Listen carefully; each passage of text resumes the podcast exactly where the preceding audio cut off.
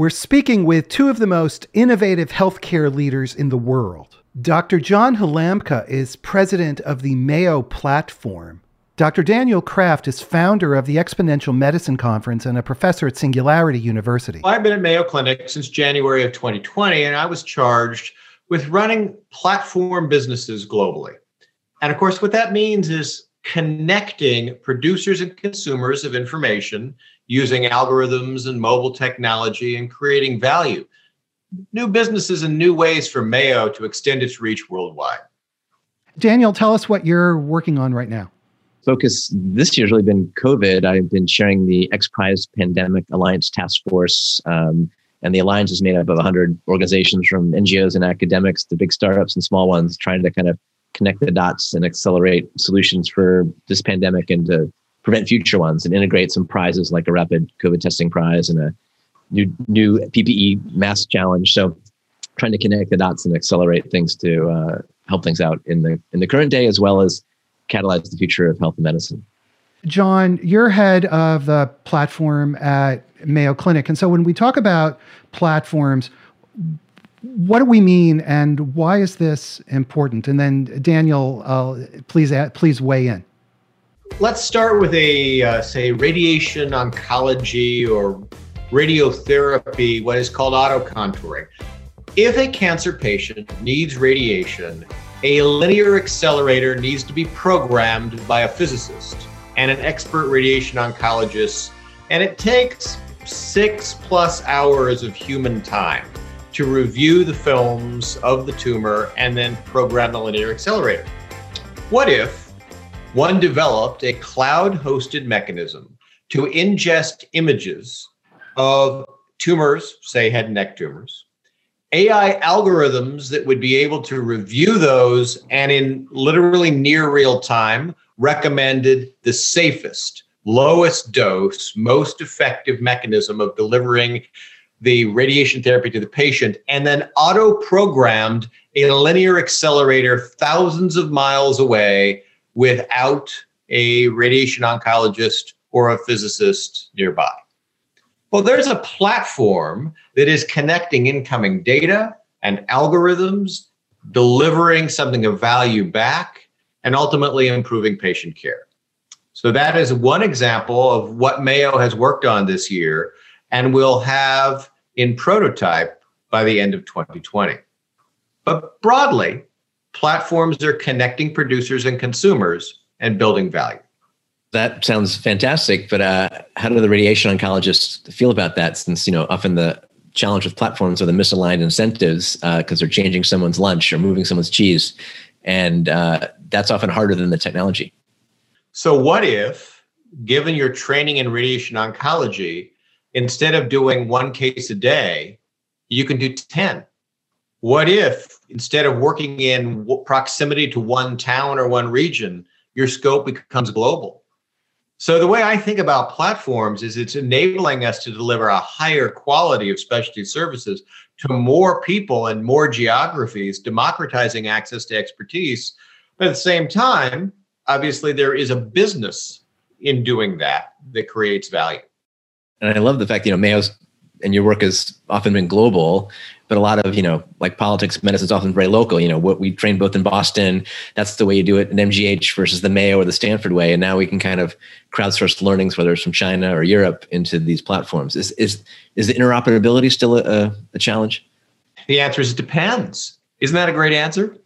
So DICOM, radiation, you know, radi- radiology images yeah, okay, fine. It's a non-standard standard, and Philips and Agfa and Siemens and GE, yeah, they're slightly different in the metadata, but the core images are actually pretty comparable. There is actually for radiation therapy DICOM RT, and believe it or not, every LINAC in the world is programmed using the same set of APIs. Hard to imagine. But let's take something else: EKGs. Have you ever written uh, for you know pick your EKG manufacturer a parser and display tool for EKGs, it's like a Ouija board. You know, every manufacturer does something closed and proprietary and unusual. So in certain domains, you know, the US CDI, FHIR, HL7V2, DICOM, good.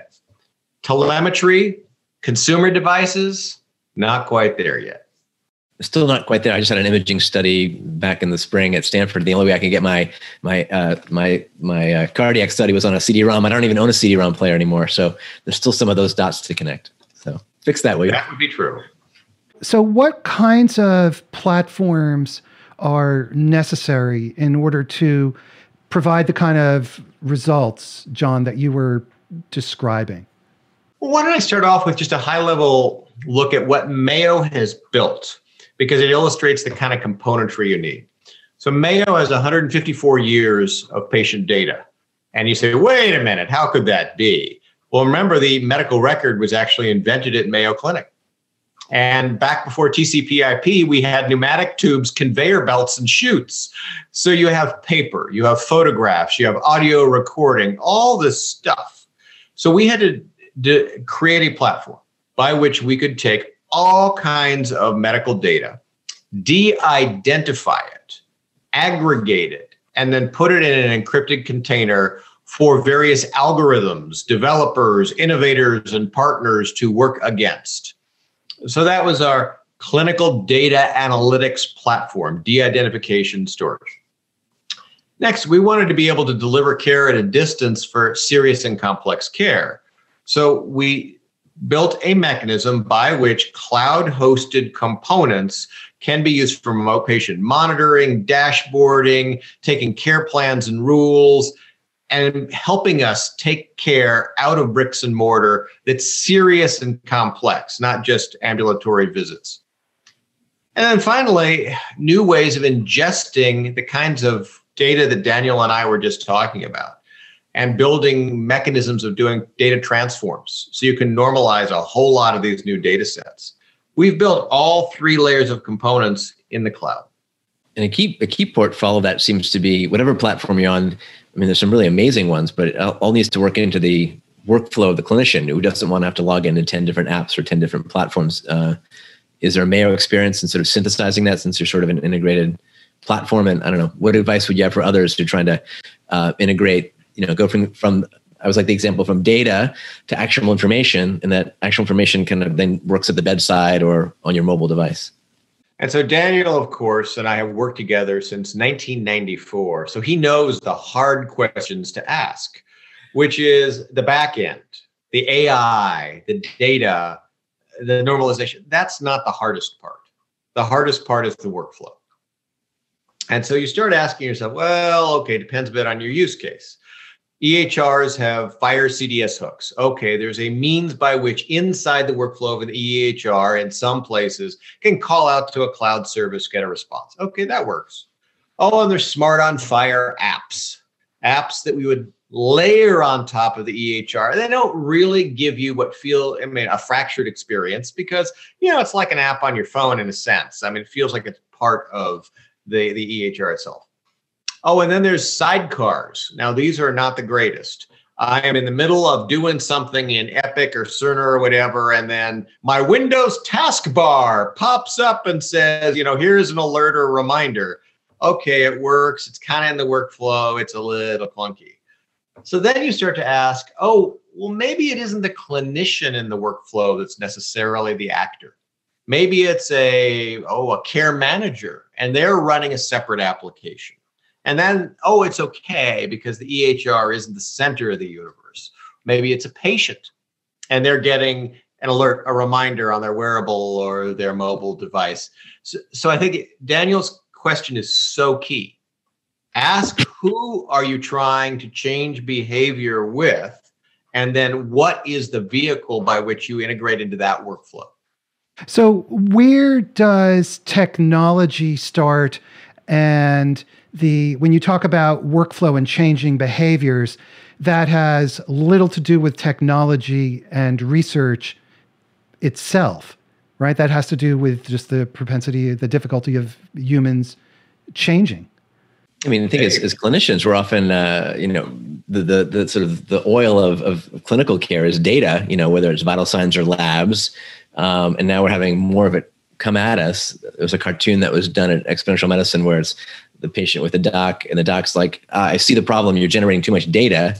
Um, and so, back to that sort of workflow. How do you synthesize that now that we have everything from our digitome, our sociome, our metabolome, our genome, um, and then make that you know actionable and ideally on these new platforms learn from the clinical experience around the world not just you know the mayo way or the stanford way um, and, and and and and synthesize the data in, into its actionable components so that it's not uh, you know no one wants to see the, say the raw ekg data or be blood pressure or um, other elements but what does it mean in context and even normalize that individual um, so there's lots of layers to it but it's it's exciting time where it's starting to see the dots to connect what if we agree there's going to be a Twitter stream connected to your bathroom scale so that every morning your friends and family and colleagues see your weight? Oh, well, that's a like daily social network for behavioral reinforcement. Oh, maybe that'll work, right? So, so you have to start thinking of what, who is going to get what value from what you are doing, and then use that to change behavior. And no question, that's hard part of the challenge is a lot of these things, whether it's your scale or your Fitbit app or your EMR interface, is sort of one size fits all. I always like to use the example of, you know, we want precision medicine, but we need sort of precision digital health or interfaces that match the age, the culture, the language, uh, education. So, you know, I've got a connected scale. It's not connected to Twitter, but that's my most helpful thing. I see I'm up a, up a pound or two. I will cut out the popcorn that night. Um, but to, to, to match someone's personality type and both incentives, you know, carrots and sticks. I think as part of that, including for the individual clinician or nurse or pharmacist. Um, we, we tend to always build the system for the average. And since I'm a pilot, I always love the example of you know the cockpit. After World War II, the Air Force tried to build the uh, the best new cockpit uh, for, and it, they designed it for the average pilot. But of course, no pilot's average, and so pilots kept crashing the planes. So something about the design element needs to come in as well. Right, and what motivates you, right? So we talk about social be, you know, cues or pressure. Oh, that may motivate you. What about economics? What if you agree that every time um, you walk by a pharmacy and you're willing to share your geolocation, and there's a coupon that pops up for a medication or product you might need as you're in proximity? Oh, well, that might motivate some people. Or if you're a care traffic controller for your family you know being able to get your children or your parents the care they need more easily. Ah that might be a motivator. And these are the much more interesting you know sociological parts of platform we have to consider. John as you're looking to build this data aggregation platform what are the what are the dimensions that are primary to you? Is it the is it uh, to, where do these workflow elements fit in? What are the data sources? So it's basically I'm asking, you know, what are you what are you doing and where are you prioritizing? So at Mayo Clinic, the primary value is the patient always comes first. And that actually guides work by every part of the organization. So we've started to say, okay, well, if that's the notion, which is improving wellness and preventing disease and reducing suffering and really making something that is going to improve the patient experience, what kinds of things would you do? And so we've started to think, oh, okay, how about cancer risk prediction? How about the ability to do more rapid diagnosis based on voice or other kinds of telemetry? Or being able to do early diagnostic testing through uh, AI algorithms that aren't traditionally used in, in this particular purpose. So, so we've started to look at those use cases. And then underneath the use cases are what data elements do you need? And how are you going to get those data elements and curate them? So, so much of what I've had to do is, yes, build the platform, some of the technical components, but then layer on top of that use cases that bring value that improve the patient experience. And so, obviously, that then has its tentacles through the workflows that Daniel was describing earlier? Ecosystem uh, that we live in is right. It's it's patients, providers, payers, pharma. You know, it's it's all kinds of new industry players, uh, and trying to connect all those dots and ensure that you have a coherent whole. I mean, Daniel, I don't know. If, did you ever work in the early days of Google Health? Or work on such things like Health Vault? Tried them out at the time. The problem was they were just a vault and there wasn't any real insight or other element you would get from it. And I, I think now they're sort of evolving to, you know, provide personalized recommendations or insights. I mean, even my Fitbit will look at my sleep and compare me to others, my age and sex. Um, and but yeah, they weren't particularly useful. That is exactly the point I was going to make, which is back in the day, we built these components, and those components turned out not to be adopted because there was nothing end to end that brought value to you. And that's the lesson learned from the past we have to apply to the future. One thing that came to mind, John, you know, we have these new platforms, including, you know, all the big data and AI, some of the great work at Mayo, taking a 12 EKG and doing all sorts of predictalytics on what does that really mean, or now other sort of uh, ICU based software that can predict sepsis or other things early. There's also the, then the challenge of there's no one number to look at. It might be a sort of a synthesized risk score and then our physicians in your experience being resistant to that they don't understand what's underneath the black box we don't even understand often what the machine learning is is uh, pulling from um, and as as we get more data and sometimes sort of magical insights almost like the you know the picture of the retina from DeepMind that can predict heart attack and stroke um, how do we address the challenge of you know medical education and using that in smart ways when it's often a bit murky about where it comes from? So this is a great great point. There isn't a consumer reports for AI algorithms, but there needs to be. Which is, I don't mind so much the black box issue, as long as you say, here's the scientific paper, here's the validation that was done on the algorithm with a data set that was different from the original data set used to develop the algorithm. You know, here's the population where it's going to be helpful to you or the, the ranges of utility as long as I understood that, I'm good. And so, to Daniel's point, we have an algorithm that can look at your 12 lead ECG and predict your ejection fraction with an AUC of you know 0.9. I mean, it's pretty good, in other words. Oh, okay. Well, if I look at an ECG and it just says on it, oh, this patient has a low ejection fraction, you might want to consider follow up. It's not replacing me, it's augmenting me in a helpful way. Like, oh, I would have never thought of that. Of course, let's get this person an echo you just need a little bit of transparency for each of these algorithms because there are bad algorithms or biased algorithms we wouldn't want to use.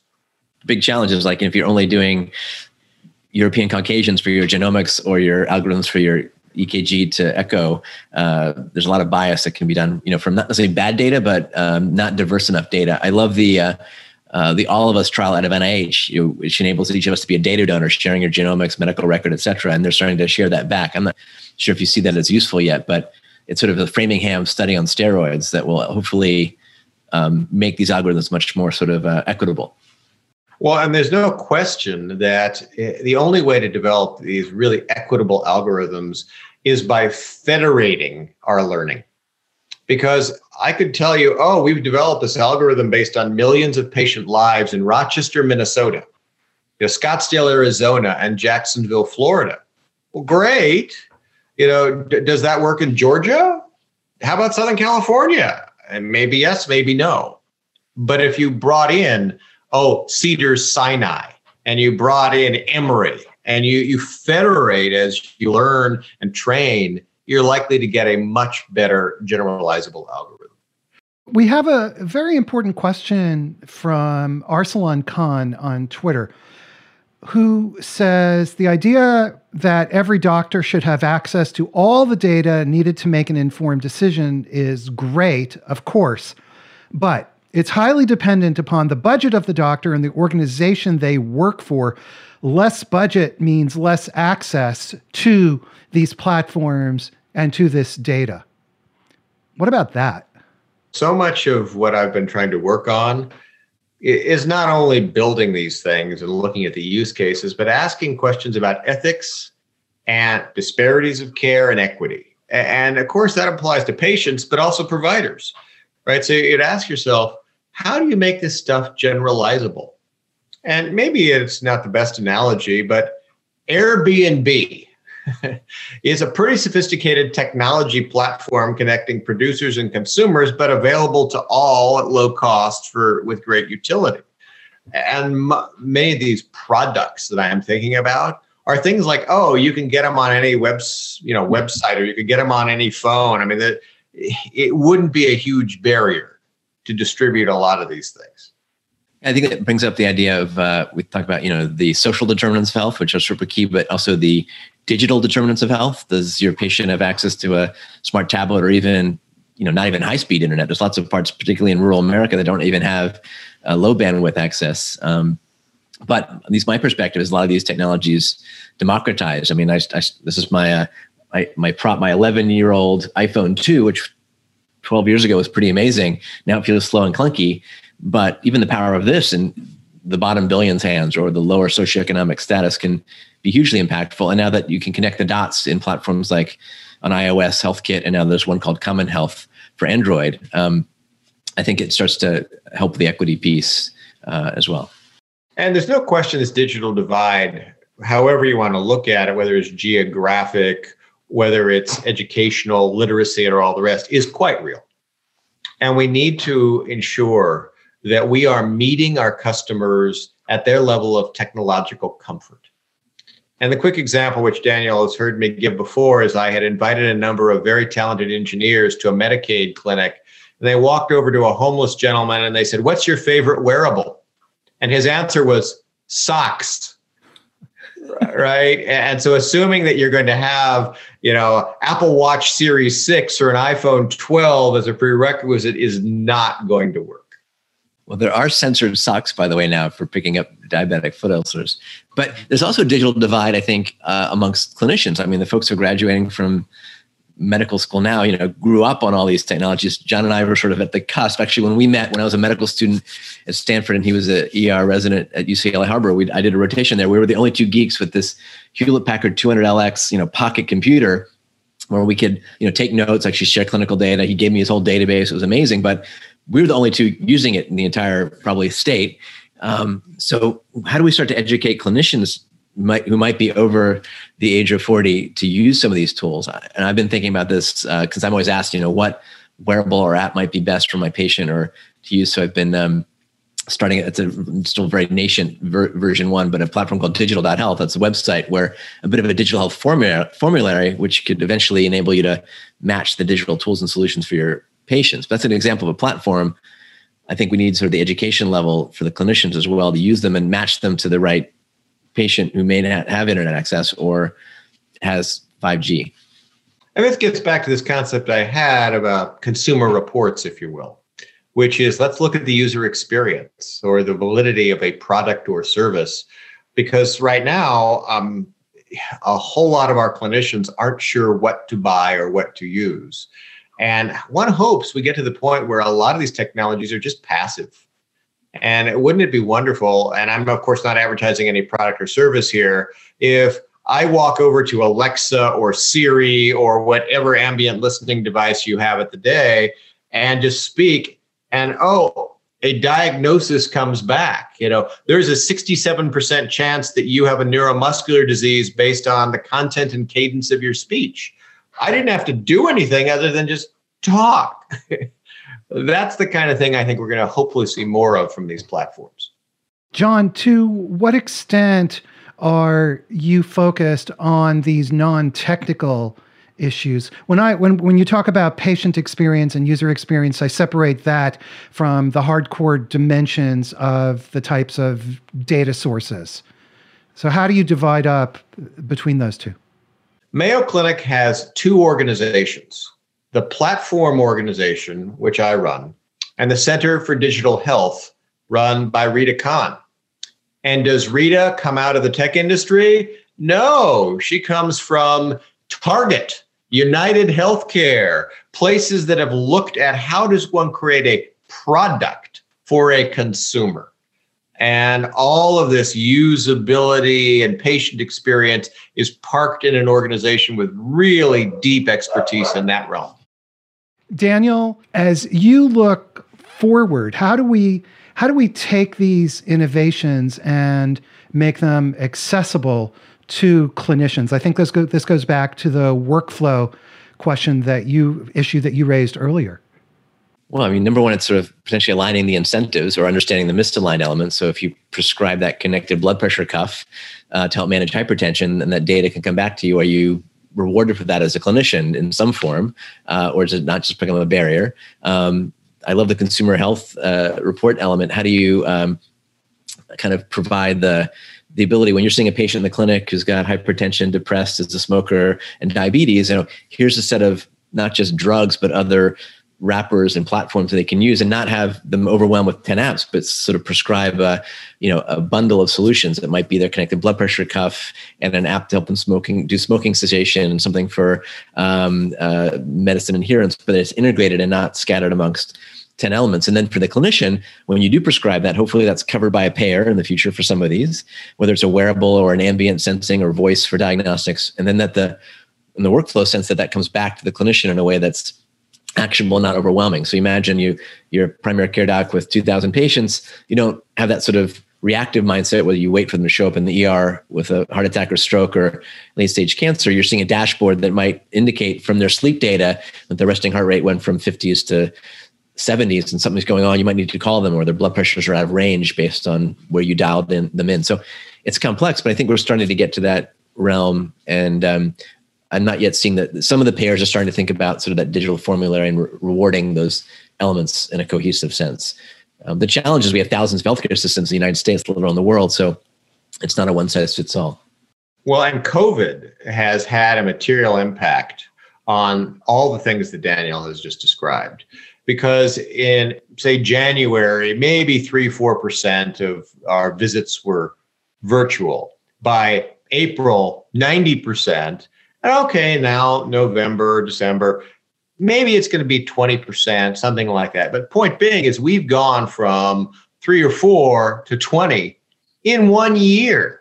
And that has implied that we needed to get familiar with connected devices in the home, virtual visits, products that are commercially available on Amazon for patients to help navigate a uh, healthcare at a distance workflow. Uh, and so I think in many ways, these last 10 months have probably accelerated our industry five years. My favorite phrase stolen from Regina Dugan, who used to run DARPA, is that, you know, Sputnik sparked the space age and COVID is sparking potentially the health age and accelerating some of these elements. Part of the challenge, and John, I'd love your thought on this, is like we still tend to digitize things based on, you know, we digitize the medical record, which kind of sucks, or the fax machine. And I think hopefully what catal- the catalyst is a COVID as a catalyst is going to you know make these smarter systems, not not just your pulse oximeters connected through your virtual visit, but that you do the you know the chatbot visit first that can really do the triage and the 20 questions and then up, up upscale so that we're um, giving some resiliency to the system because you can get burnout you know on bedside care as well as webside care. And um, a lot of the elements can be sort of uh, almost driven by an ai or chatbot whether the clinicians like it or not well, I completely agree that as we move to more virtual visits as a new normal, that it isn't just taking what used to be a bricks and mortar visit and making it digital. That's not helpful. It's asking questions like, "Oh, I woke up this morning and you know I'm feeling kind of tired." Not really, Michael. And uh, you know this cup of oolong tea, I can't quite taste it anymore. And I go to a virtual visit and say, lost my sense of taste and smell, feel tired, immediately then I am taken to a workflow that's going to help me get my COVID test. And oh, and how should I get that COVID test? Should I go drive to Quest or LabCorp? No, it is going to be delivered to my home, either as a swab that I would self administer or a lateral flow assay that, like a pregnancy test, I just run myself and these are the kinds of things end to end that are sort of new healthcare at a distance requirement is accelerated.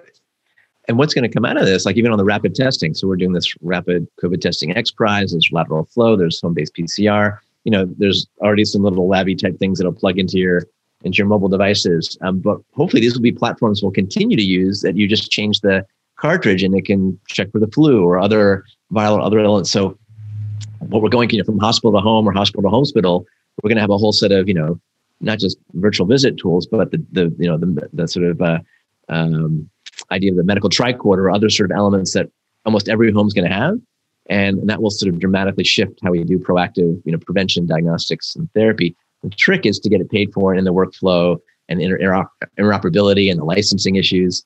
Um, and then the, the, the chatbots to sort of be federated and learn so that if it's John or Daniel answering the questions and I've got abdominal pain, it already knows that I've got my appendix out or what my uh, med list is. And so it's it's smarter about the the triage and the flow.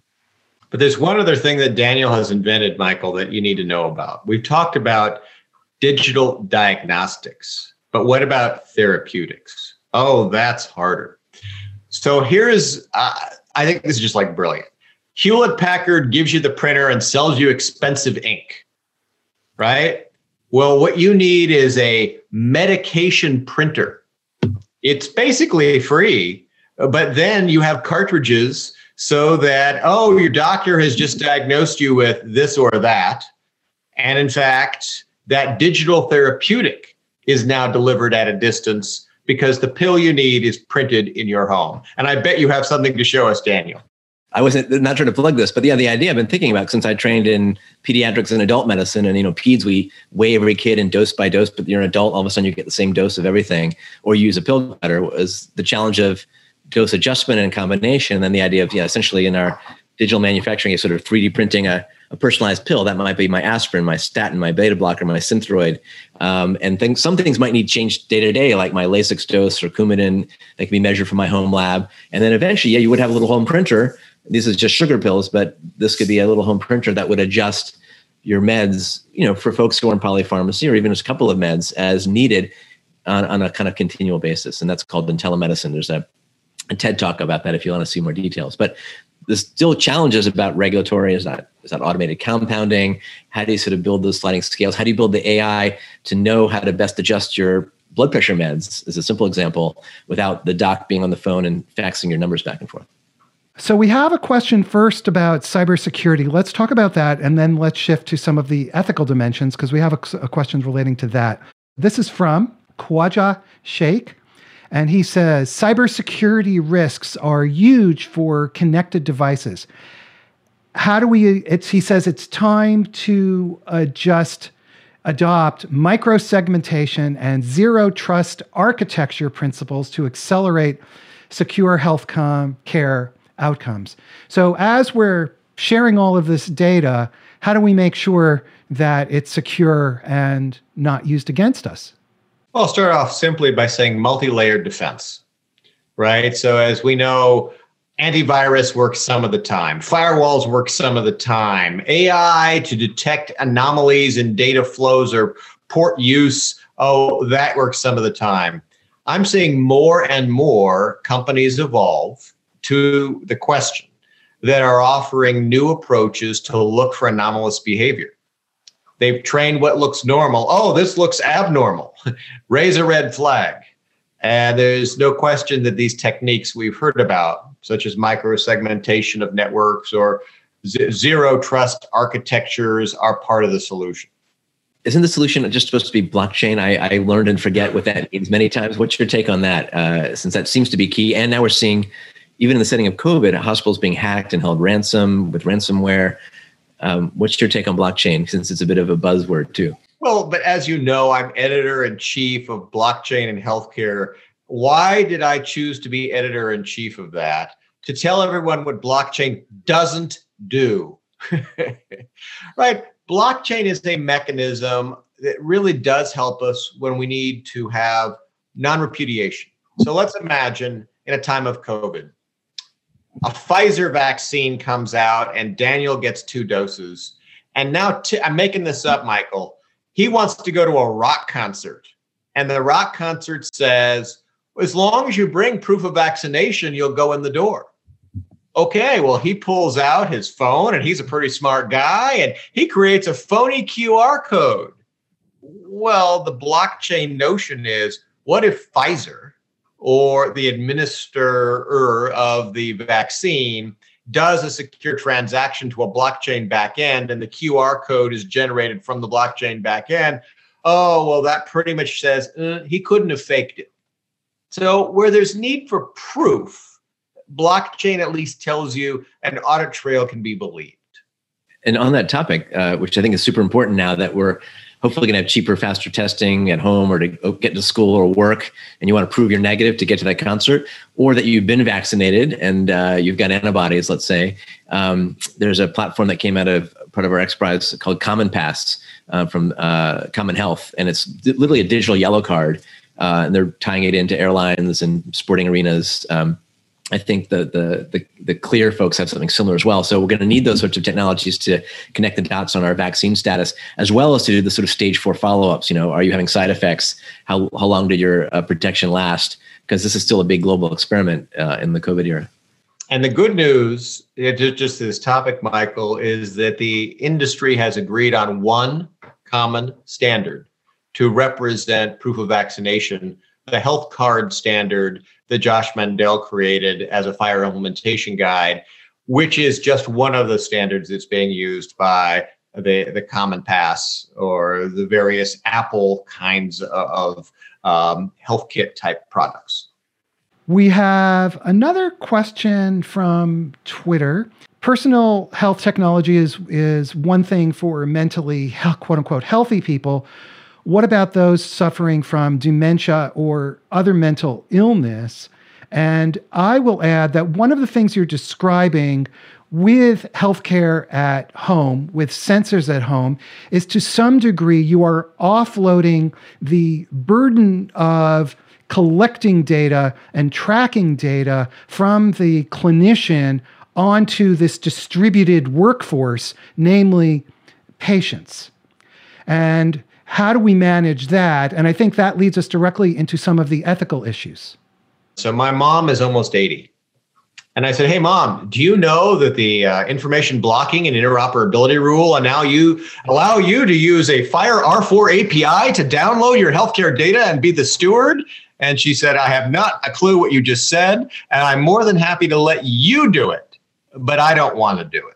So I could hypothesize that we're going to have a whole new kind of healthcare worker that will be the health coach, the care manager, this care traffic controller kind of person who does assist those without, say, digital comfort getting these digital workflows implemented and the digital workflows are getting simpler. I mean, we mentioned earlier voice. You know, you don't need to train your your 80 year old mom to use Alexa to say, "Hey, uh, did I take my meds?" or I help I fall and I can't get up, or to track voice, or you know the work out of MIT with Wi-Fi that can sort of seamlessly pick up behaviors and even sleep patterns and vital signs. So we're kind of moving to this ambient sensing world without wearables. So that leads to privacy issues, like who and who owns the data, um, and when it picks up, you know, mental health changes from your voice or your behaviors or your sleep, you know, who gets notified. Um, I, I, love the idea of the health care health traffic controller, and some of those are going to become more and more automated and up level to the to the son or the clinician uh, only at the right sort of gating. And this is an Arthur C. Clarke, you know, rule I, that my mom, because I happen to have created platforms in her home, walks over to a device and just talks to it, and it just works and I didn't actually even train her. And she's going and giving commands to these devices. It's like, my God, this is actually magic. What are the primary ethical issues when it comes to the, the unique aspects of healthcare data, such as the type that you're collecting and aggregating? So there's so many ethical issues, and I serve on a number of national and international data ethics advisory boards. What data can be used from whom for what purpose? And if value results from an algorithm or something derived from that data, should the person who contributed it get a micropayment? What consent is needed if data that is de-identified and aggregated is used for algorithm development? I mean, these are all unanswered societal questions. Well, I like to think of it from the perspective that we all should be incentivized to become sort of, you know, not just blood donors, organ donors, but data donors and get something back. And my overused example is, you know, Google Maps and Waze. We're sort of sharing our private data, our speed and location, and it builds the traffic map and we don't get paid to report that there's an accident or a slowdown. It sort of helps inform, and sometimes it's gamified with points um, on Waze But in general, we all sort of benefit from from from donating, still hopefully in safe, anonymized ways. Um, and in fact, there's now even platforms, one called Stuff That Works out of, out of Israel, where if you've got a condition from psoriasis to migraines to cancer, you can donate your data and find others like you, and then it'll give you synthesis of information back. So hopefully it'll be like if you're a data donor, you'll get sort of the benefits from that um, at big levels or, or, or, small. And so we sort of align that piece. And also maybe need to reinvent or re um, shape, you know, HIPAA laws, which were you know pre-digital so that they're not fear-mongering in terms of enabling folks to share data when they want to in, in clinical settings or outside a couple of elements to that so mayo is in the process of rewriting its general consent to give five kinds of choice here's an interesting challenge, you know, Daniel. You can't just give infinite numbers of choices because then you're just not going to be able to enforce it or respect the patient's will. But you could probably give about five and say, oh, you say you don't want to contribute your data to research or product development. Okay, you know, it's very discreet, right? So that we're finishing up that. We'll be holding a conference in March, bringing together a number of international experts to look at the consent and get opinions everything that I have done is done with de identified data that has been certified by a third party expert as de identified, meaning that it is pretty hard to re identify. And the definition we use for de identified is the data is sufficiently ambiguous such that it cannot be distinguished among 10 different patients.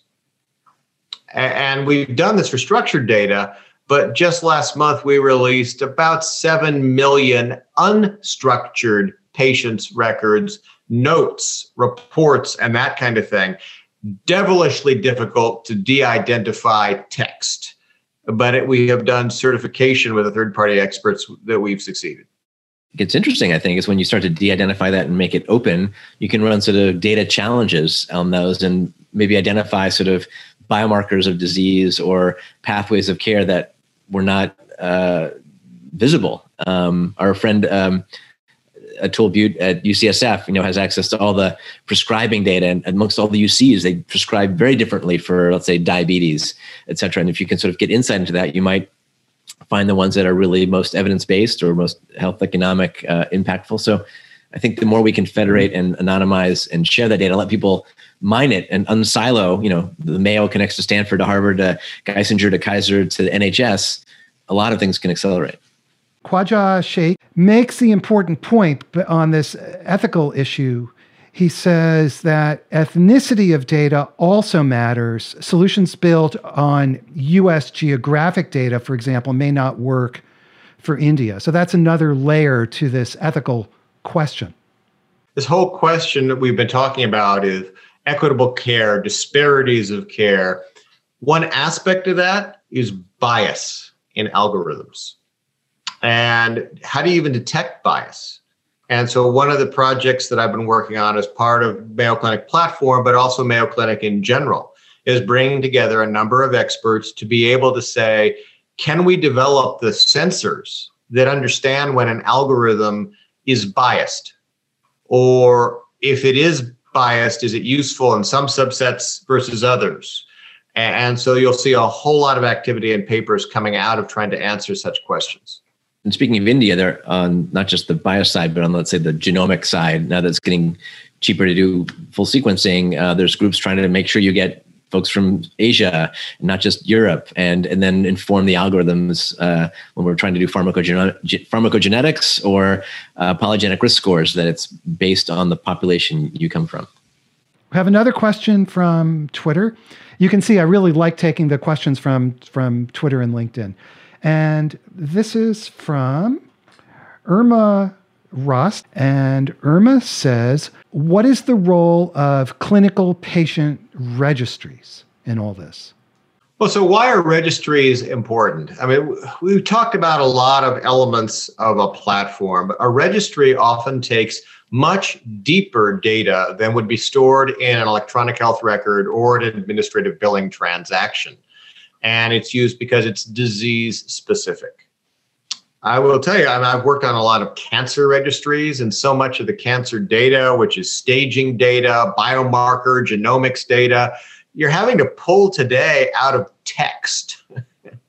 and that's not always easy. So, uh, I guess last example I'll give you is in the time of COVID, especially as we've tried to understand efficacy of various treatments. Registries have provided us with data that we would have never gathered in a traditional way. So, registries are really an important adjunct data source. And now, even the idea of you know um, the, the, the patient as a scientist, particularly with long COVID, there's several good examples of, of uh, patients themselves who've had all these strange neurologic and other symptoms, building their own sort of registries and crowdsourcing those that are going to be super helpful for understanding the longer term sequelae and how to treat them. Now, you've mentioned COVID, and maybe that's a topic that we should talk about before we leave. So we everybody reads the news, we know what's going on. Personalize it for us. What's actually going on right now with regard to COVID? Should, is there a problem? Uh, just like one short thing, if someone hasn't read the Atlantic article out by Ed Yong today about sort of the impact on COVID on frontline clinicians, you know, you know, survived a couple of waves and are now completely stretched thin, and uh, you know, Midwest especially. Um, it's, I mean, and we're what we're speaking now in November of 2000. You think some of these things, like even PPE, that were an issue back in March, April, weren't still an issue today. I think we're in a, a dark space. We hope the vaccine is going to come, but we're in a pretty uh, challenging uh, element right now, and I think. Uh, we still need to band together and do smart science and public health if we're going to pull out of this? Since March of 2020, I have co led the National COVID 19 Healthcare Coalition of 1,200 companies for situational awareness, for understanding PPE supply and demand, for looking at contact tracing, testing efficacy, cures, and vaccines. So, what can I say as of November 2020 is our current issue? We are in a moment, and uh, Daniel used the term dark where we have unchecked exponential growth of COVID in this country. Yesterday, we passed 160,000 unique cases. Depends what model you believe, right? University of Washington, IHME, MITRE, there's a whole variety. The models are currently suggesting, as of November 2020, that we will have 1 million dead by February. And that is a wake up call. It is pretty extraordinary to watch the numbers, those graphs on the news every day. It wasn't too long ago, a week, where the number of cases was 100,000. Now we're up to 160,000, as you said. Regardless of what the government may do at this point, sh- short of immediate and very dramatic ch- behavior change across the country. Is there anything that can stop the continued exponential growth of this disease right now?